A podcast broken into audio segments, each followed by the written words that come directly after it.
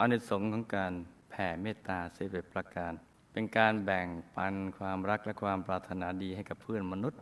เราจะนึกไม่ถึงเลยอานิสงส์ที่ประหยัดสุดประโยชน์สูงในการลงทุนแผ่เมตตา แต่ว่าเราได้สิ่งดีๆ เหล่านี้มาได้ มันน่าอัศจรรย์ เป็นสิ่งที่ทุกคนในโลกควรจะทำเป็นของสากลเช่นเดียวกัน ถ้าเราทำอย่างนี้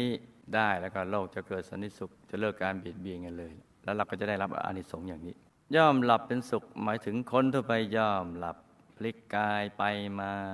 นอนกลนกระสับกระส่ายอยู่ ชื่อว่าหลับเป็นทุกข์ ส่วนบุคคลผู้ใดเจริญเมตตาวิมุตติเมื่อยังลงสู่ความหลับก็เป็นสุขเหมือนผู้เข้าสมาบัติ ย่อมตื่นเป็นสุข คนทั่วไปเนี่ยมาตื่นขึ้น บางทีทำเสียงคราง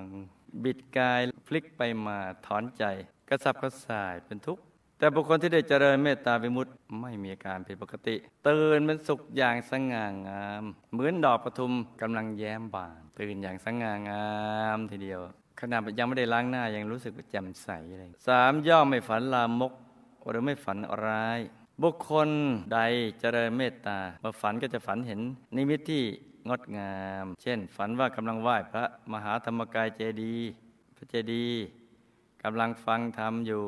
ปฏิบัติธรรมอยู่เป็นต้น แต่บุคคลอื่นที่ไม่ได้เจริญเมตตาย่อมฝันร้าย เช่นฝันว่าตัวเองกำลังถูกพวกโจรล้อม หรือถูกสัตว์ร้ายรุมทำอันตราย ฝันว่ากำลังตกเหวตกนรกบังเงินสี่ย่อมเป็นที่รักของมนุษย์ทั้งหลาย บุคคลผู้ใดเจริญเมตตาวิมุตติย่อมเป็นที่รัก พอใจของมนุษย์ทั้งหลาย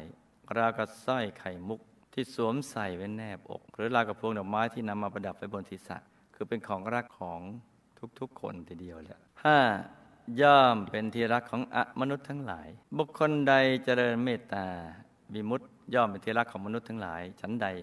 ก็ย่อมเป็นที่รักของอมนุษย์ทั้งหลายชั้นนั้น ไม่มาปรากฏป้องกันอมนุษย์ จะไม่คิดเบียดเบียนหกเทวดาทั้งหลายย่อมรักษา ดุจมารดาบิดาทั้งหลาย รักษาบุตรที่เกิดจากอุทธร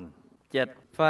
ยาพิษหรือสัตราย่อมไม่กำกลายได้ บุคคลที่ได้เจริญเมตตา วิมุตไฟก็ดีพิษก็ดีสัตราก็ดีย่อมไม่สามารถทำอันตรายต่อร่างกายได้